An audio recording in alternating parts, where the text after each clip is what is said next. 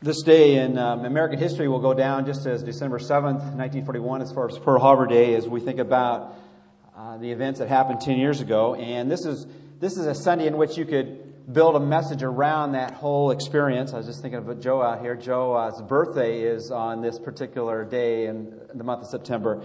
And so he remembers it in terms of life, but we think of it in terms of, of death and tragedy within our culture. But as many have uh, looked at this, and this is kind of a pre-message before the real message, is that as we reflect upon nine eleven, what, what have we learned as a nation after uh, ten years? And what should we remember? Now, there's much that could be said about that, but let me just let me make two simple points this morning. One is that we ought to recognize that everyone has to struggle with the issue of evil. There was a period of time in which those who were outside the faith Uh, said it was always, it's all about religious people's problem with evil. And so as we think about that, uh, for some, as you think about evil happening, how do you explain it?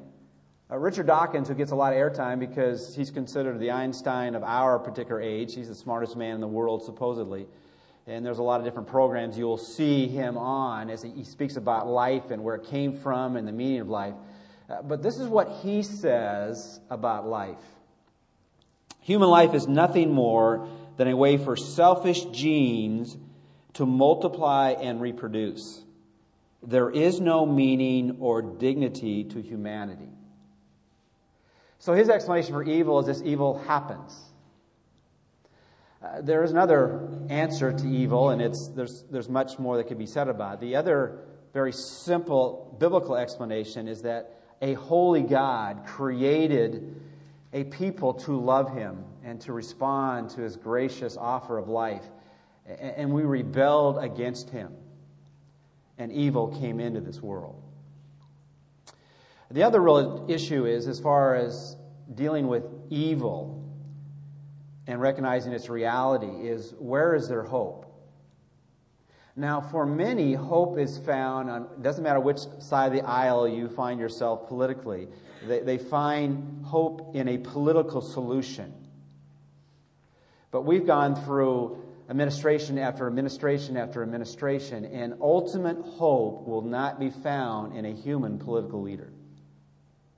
That true hope, which is a confidence of a preferred future where righteousness reigns, where justice is in the land, and there is no sorrow, there is no pain, there is no tear, will come when the one who created us comes again. And so we reflect upon this day in history in which evil was displayed. We can look ahead to the one who is going to deal with evil when he comes again. Let's pray. Father, there's really only two approaches to life, that life happened by chance, it's random, there is chaos within our universe, and it's only the survival of the fittest, and who knows what's going to happen next. And there really is no sense of dignity or purpose in humanity because it just, just happened.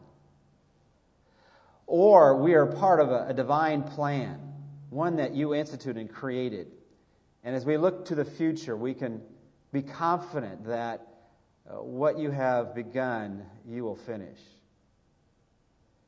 Even as we think about Jesus this morning, as we reflect upon who he is, that, that he is the head of the body, the church, who is the beginning, the firstborn from the dead, that in all things he may have preeminence.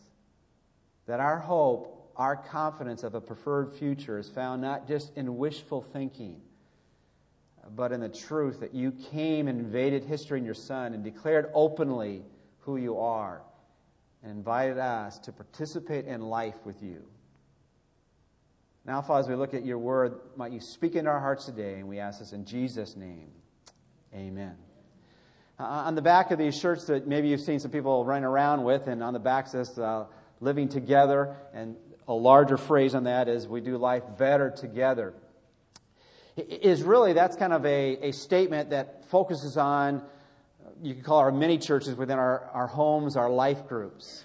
But really, it's a statement about life in general, and, and even more specifically, life within God's program for God's people. And, and the word for church, interestingly enough, in the original language, comes from a word which simply could be translated the assembly. And we really believe that if you if you really understand what it means to know God in a personal way, you, you realize it's not a private faith. It, it's a public faith, done not alone, but with other people. But the question is, well, how, how well do we do it?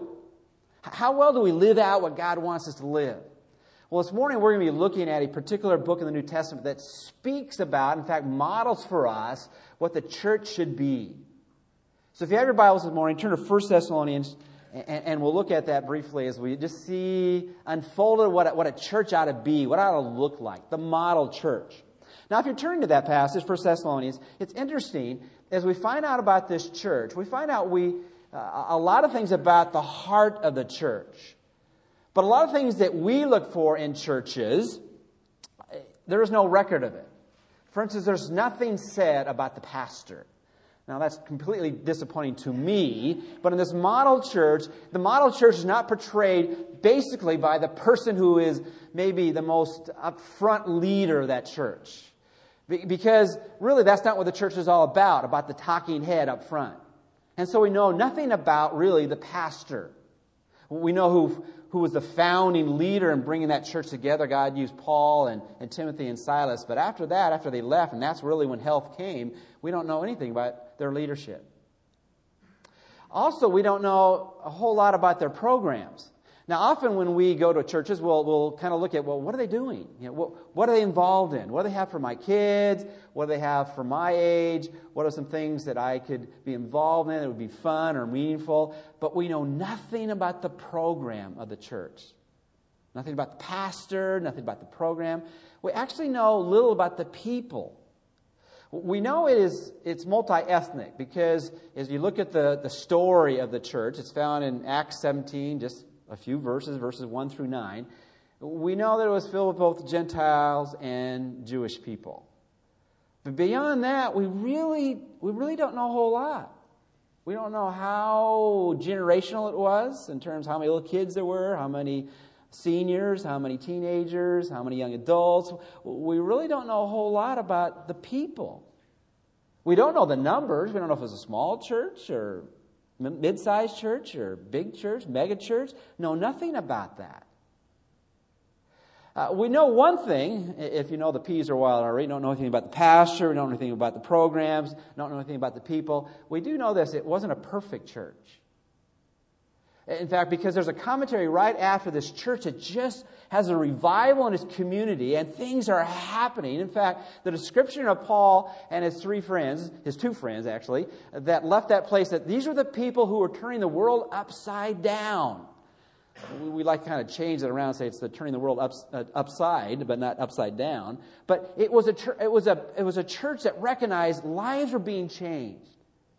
But we know it was not a perfect church because right after that, Paul goes to another town and said, you know, these people, they were even more noble-minded. They were, they were much more open to the Word of God than even the people in Thessalonica, because it says, for they received the Word eagerly, examining the Scripture to see what Paul was saying was actually true. The, the church, interestingly enough, was, was, was birthed after Paul went into a religious place, a synagogue, which required at least ten male Jews to have a synagogue. And he went in there he, and he built the church on, on arguing with them, discussing, or to put a much more tame word on it, it's reasoning with them about what God's program was all about.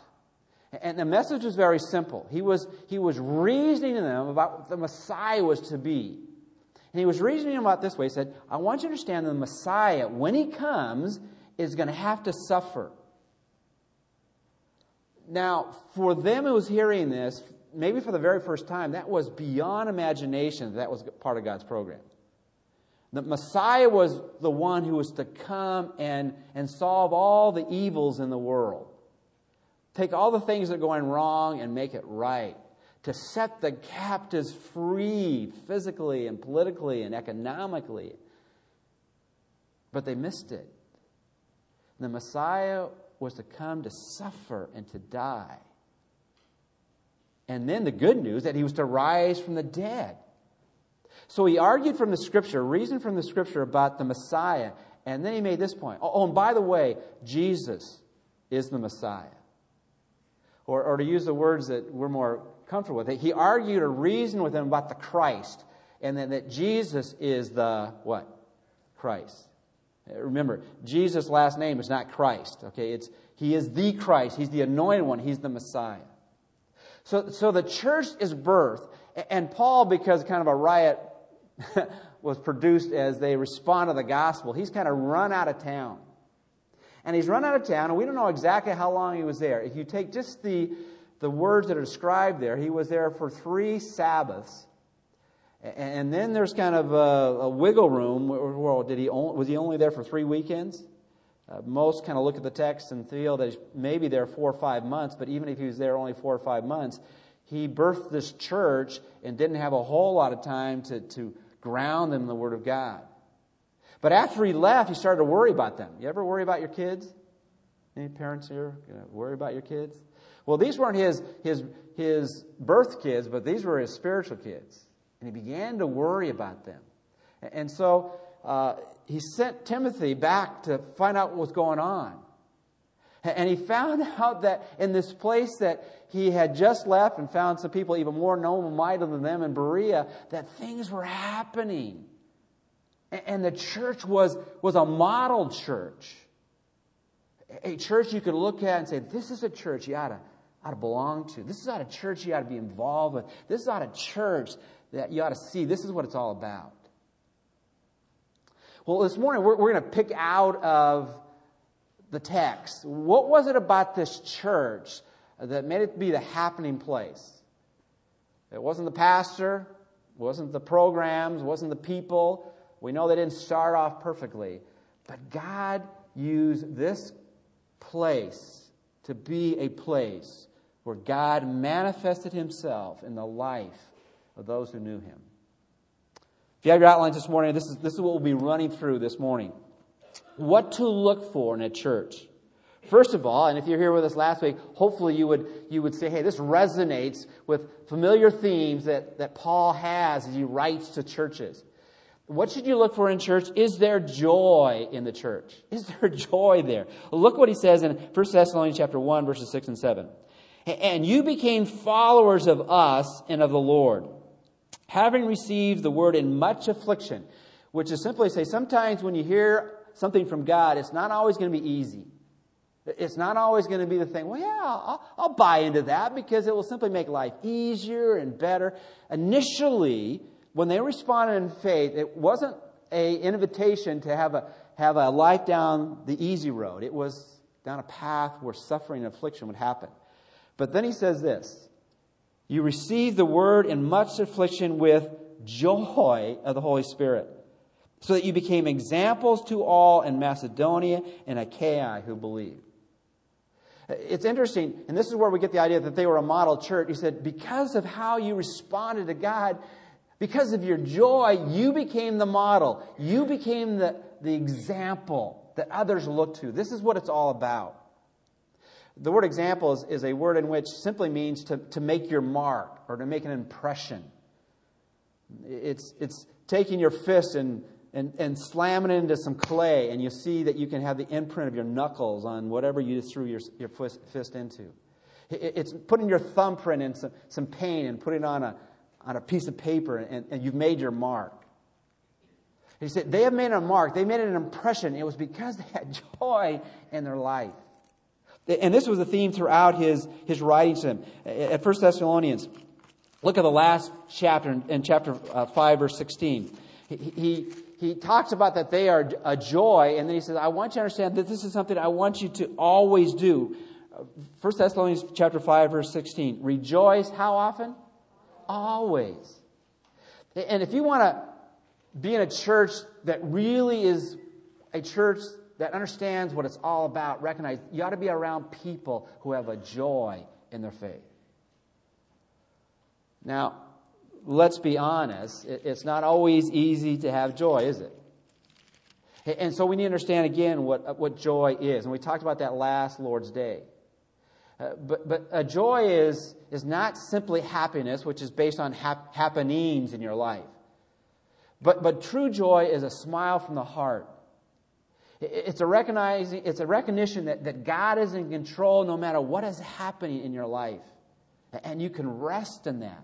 You can look at life as an adventure to live out, seeing what is God going to do next. And if you go through life that way, it, it's filled with a sense of joy.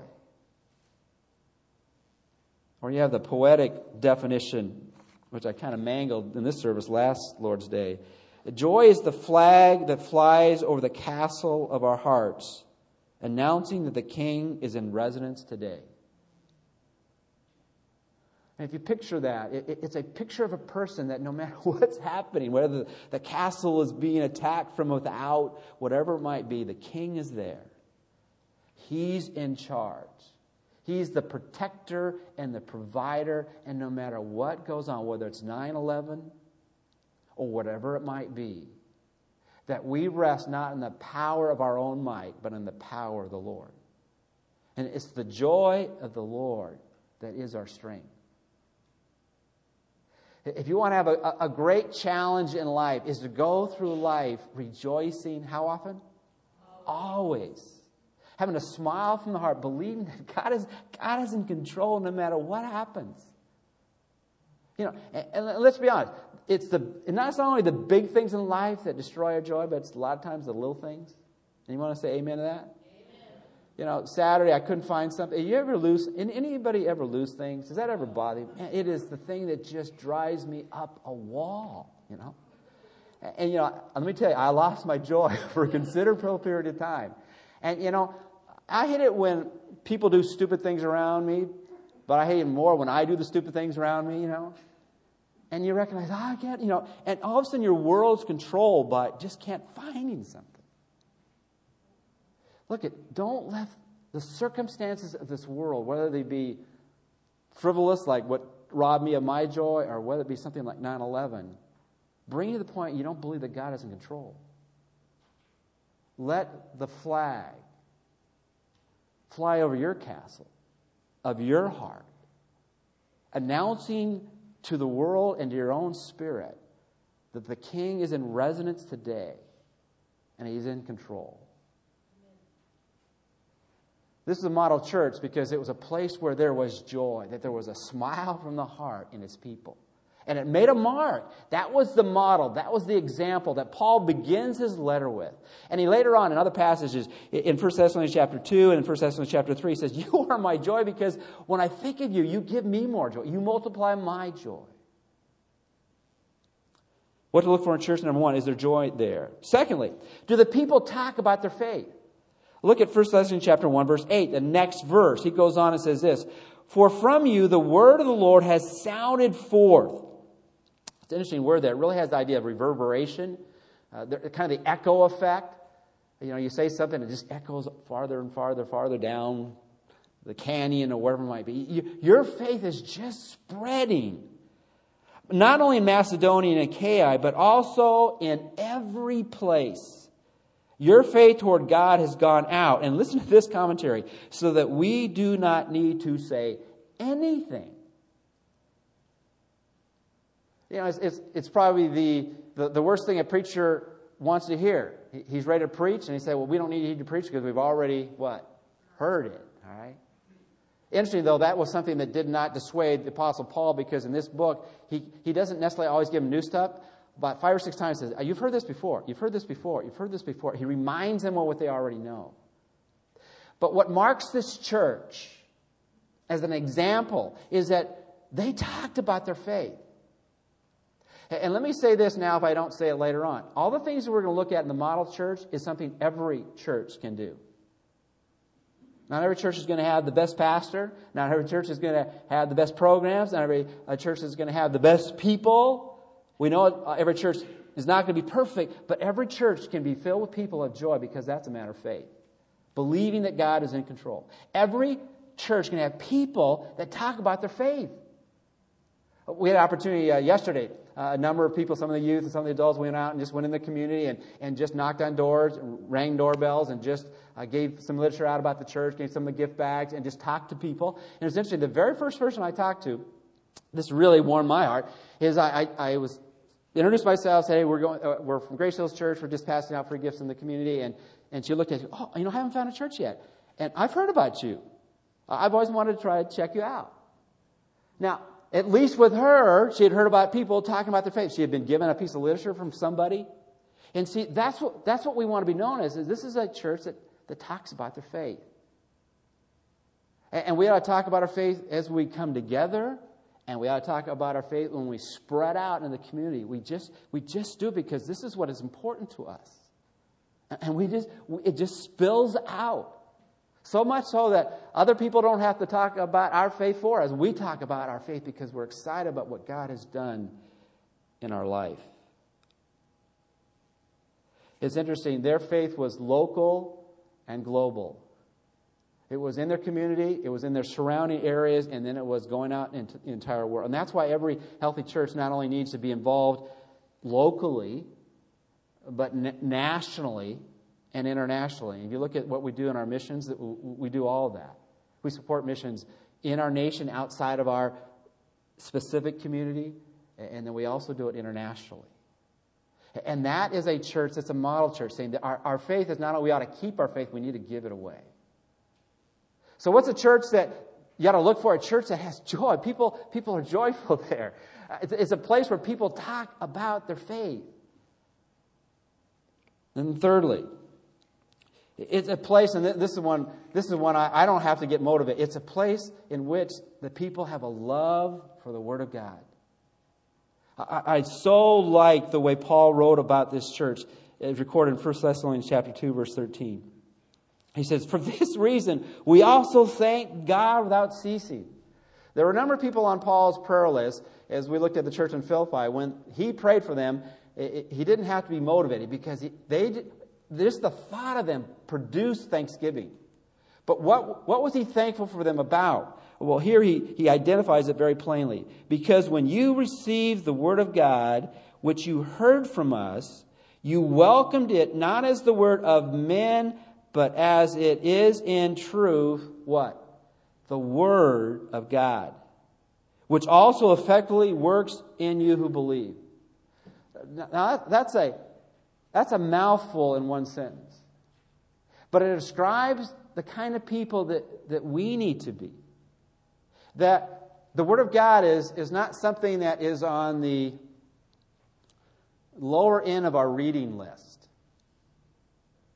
That of all the things, whether it's in a book form, a magazine form, a newspaper, or now for us, internet, what gets a higher priority in terms of our reading list? I mean, just think about it for the moment. They welcomed it not just as any other literature, not as even just a, a compilation of wise sayings. They saw this as, as what it is. It's, it's not only the truth, and all truth is God's truth, but this is truth from the words of God. I was hearing something just recently, and, and they were talking about how worshipful it was for scribes in the days of God's covenant people, Israel, as they recorded the, the words of, of Moses and the other prophets. And, and they would they would make copies of the original writings of the men moved by God to, to have a record of what God has said.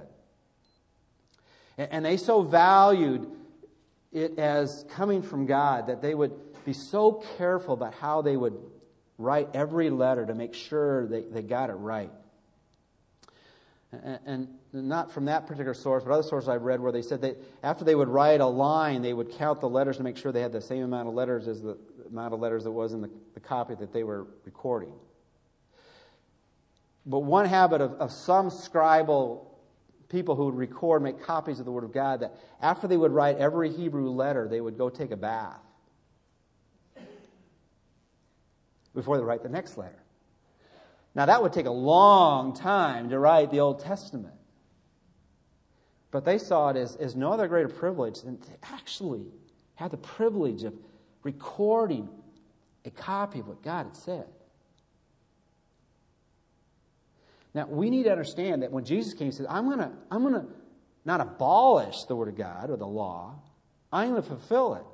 Every little jot and tittle, which is a, a Hebrew way of saying every little mark that distinguishes one letter from the other letter.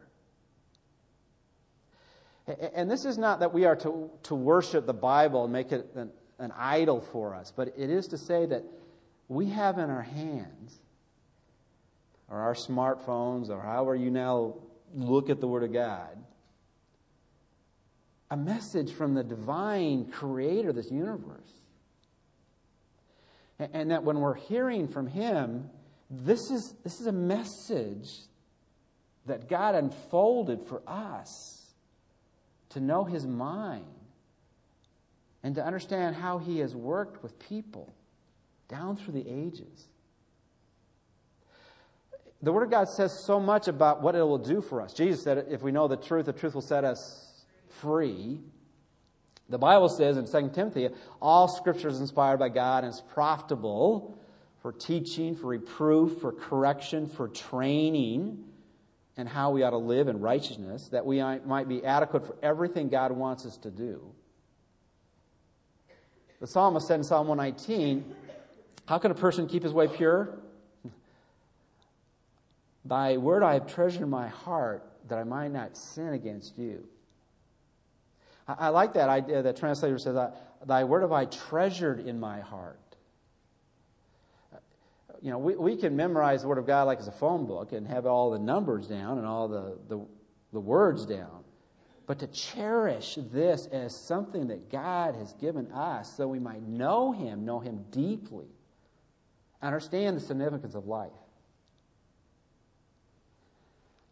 Now, the simple point there is that a model church is a place where people have joy, they talk about their faith, but they have an attitude for the Word of God as it is, that it's a message from Him, and we love spending time in it, to know Him and know His plan for our life.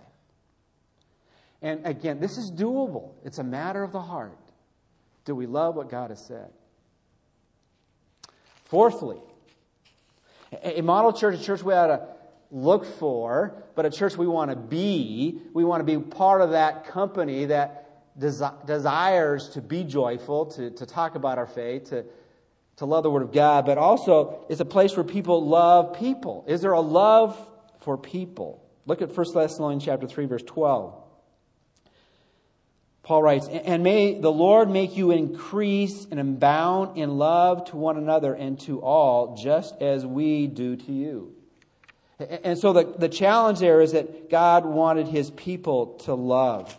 Uh, turning over just briefly to First Thessalonians chapter four, verses nine and ten, he, he has the same theme. He says, but concerning brotherly love, you have no need that I should write to you, for you yourselves are taught by God to love one another. And then he says in verse ten, but indeed you do so toward all the brethren who are in all Macedonia. But we urge you, brethren, that you increase more and more.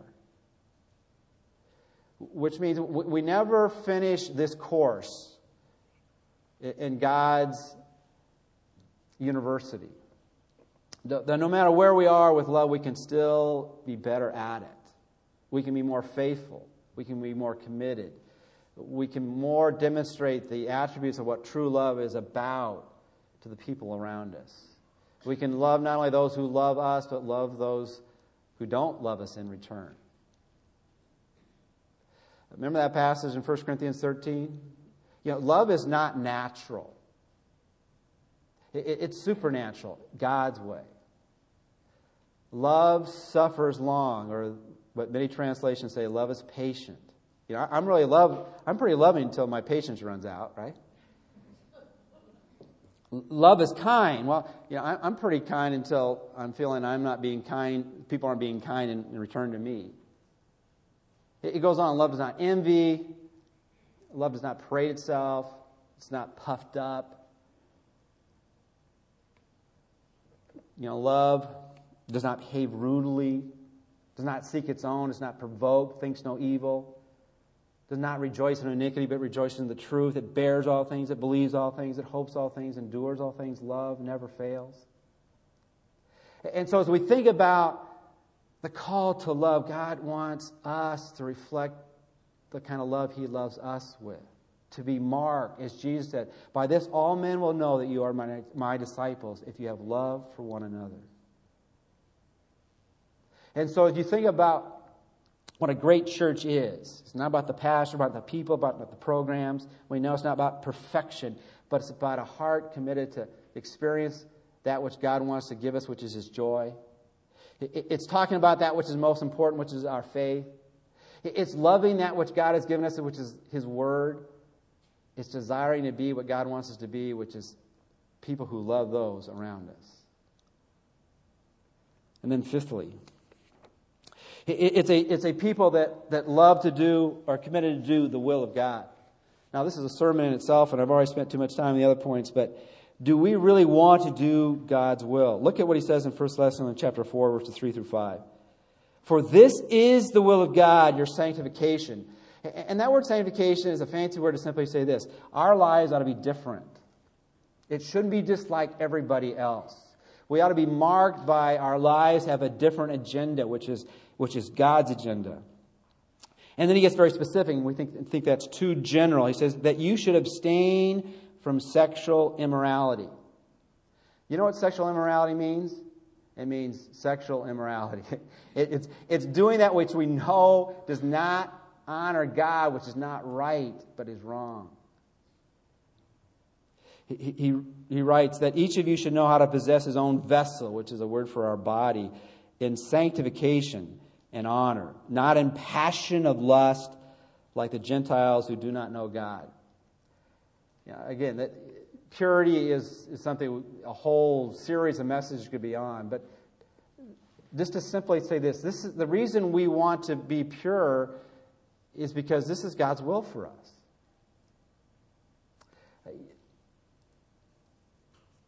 You know who Woody Allen is? Woody Allen's uh, you know, director, producer, actor, and But he he really, talking about a model church, he's kind of the, the model person who, who has no clue who God is, who, who's living like the selfish gene that Richard Dawkins talks about. Uh, he's been married multiple times. He was married to someone uh, for a period of time, and she had an adopted daughter. I don't know if some of you might remember the story, and decided to have relations with her. I mean, who does that? I mean, even in Paul's day, they said, you know, that's not even what the world does. But, I mean, he, he had sexual relationships with his daughter. When they asked him why, this is this is the quote. This is this is what he said. Really short response. Why did you do that? And he says, the heart wants what it wants.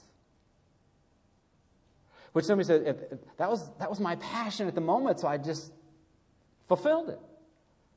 And why we do mostly what we do is because we want to do it. It feels like, it feels good, let's, let's do it. And when we recognize that the reason God has put sexual standards for our lives is because He's created us. He knows what's good for us. And when we mess with those things, it messes us up. And not only up, but it's not a, it's not a private activity. It, it has its ripples effect. And He wants to save us from that. Now He can forgive and He restores. But He said, I'd rather have preventative medicine for you. But, and like this, this is this is like when Woody Allen, this is not a teenage temptation. This is, this is happening rampantly in our culture. But let me just tell you, this is not a new thing. This is this has happened down through the ages. In fact, when, when Christians started to live this way, it was radical in the Roman Empire. I mean, adultery, prostitution, homosexuality, sexual promiscuity, that was just everywhere. In fact, one source I read this week, they said, they, they used a word I didn't even know. Uh, I, I wrote it down, and I had to look it up. It said uh, pedastery. I don't know, how many, how many know what that word means? Jeannie in the second service, she knows every word ever written out. But, uh, but you know, I had to look at that up. Now, I, I know other words that actually said the same thing, but it was basically... It was uh, adult males having sex with little kids. It was rampant in that day. And so when Paul pleaded, he said, look, at, don't be like them. Do the will of God. And so as we think about living for God, we want to be people who are serious about the will of God in every part of our life. And he just na- nailed this one because it was rampant then. But it, it happens in the life of the church as well. And it's not the point of condemning as worse than anybody else, but don't be involved in that which destroys lives. So, so what's what's a model church? A model church is a church that, that people have joy because God's in control and, and, and he's, he's ruling in their life. It's a, it's a, it's a people who, who really uh, talk about their faith, who have a love for the Word of God, who have a love uh, for people, who, who want to do the will of God in every area. And, and this is the one I was going to spend a lot of time on, but uh, this is a people that have an anticipation of Jesus coming again. And this is what Paul wrote. He says, "For the Lord himself will descend from heaven with a shout, with the voice of an archangel, and with the trumpet of God, and the dead in Christ will rise first. Then we who are alive and remain shall be caught up," which is actually the Latin word there for caught up, uh, is the word rapture. They will be raptured together with them in the clouds to meet the Lord in the air. And thus we shall always be with the Lord. Therefore comfort one another with these words. But concerning the times and the seasons, brethren, you have no need that I should write to you. For you yourselves know perfectly that the day of the Lord so comes as a thief in the night. Now, actually, next Lord's Day, uh, uh, we'll be talking about Second Thessalonians. In fact, this week the homework is to read Second Thessalonians, all right? And we'll talk more about the second coming. But the, the idea here is, for God's people, this should not catch us by surprise. We don't know exactly when it's going to happen, but it's going to come at a time when we don't know for sure, but we ought to be anticipating it. And that's the idea, is that we ought to be a second coming people looking for when Jesus comes again. Now, too often, we, we, don't, re, we don't remember that the truth is he came the first time, he's coming the second time. We ought to be that proverbial young child when it's, when it's now uh, September and we can't wait for Christmas to be here. Now, all of us adults who have to buy all the gifts, we're hoping Christmas never comes, right? But for the little child, they can't wait for it to happen. And that's how we ought to be, longing for his return. Because when that happens, then all those things in this life that seem overwhelming, how, how important that, is that going to be if we know he's coming tomorrow or today or before this message is over? And so we want to live in light of Jesus coming again. It says in First Thessalonians chapter one, ten, that he was, they were waiting for the coming of Jesus. Remember that time maybe you had some friends coming over and uh, maybe some relatives, depending if they're relatives you like or not dislike, but you know, you know they're coming, but you don't know exactly when. And so you're, the door's open and you're sitting at the point where you can see, and so when they drive up, man, you're not waiting for them to come to the door. Man, you're just out there because you just can't wait till they come. We ought to be a people that are longing and anticipating Jesus coming. What's the model church? The model church is not the pastor, it's not the program, it's not the people, it's not because of perfection, it's because they have the joy of the Lord. They talk about their faith. They love the Word of God. They love people. They have a commitment to do the will of God, and they're looking for Jesus to return. The so what this morning is very simple. Is that every church can be a great church if they believe what God has called them to be. Let's pray. Father, we want to be marked as a people that make an impression because of what you've done in our lives. And Father, if there's anyone here this morning who doesn't know you, I pray that they might recognize that true joy only comes from a right relationship with you. And the only way to look forward to Jesus coming again is, is really believing what he did the time he came the first time. He came to forgive us of our sin and to give us a new life as he invades our life with his presence. Father, as we continue to worship this morning, might we recognize that you have a plan for us to live out. Help us to do it full faith and confidence that what you have said to us is true. And we believe this in Jesus' name. Amen.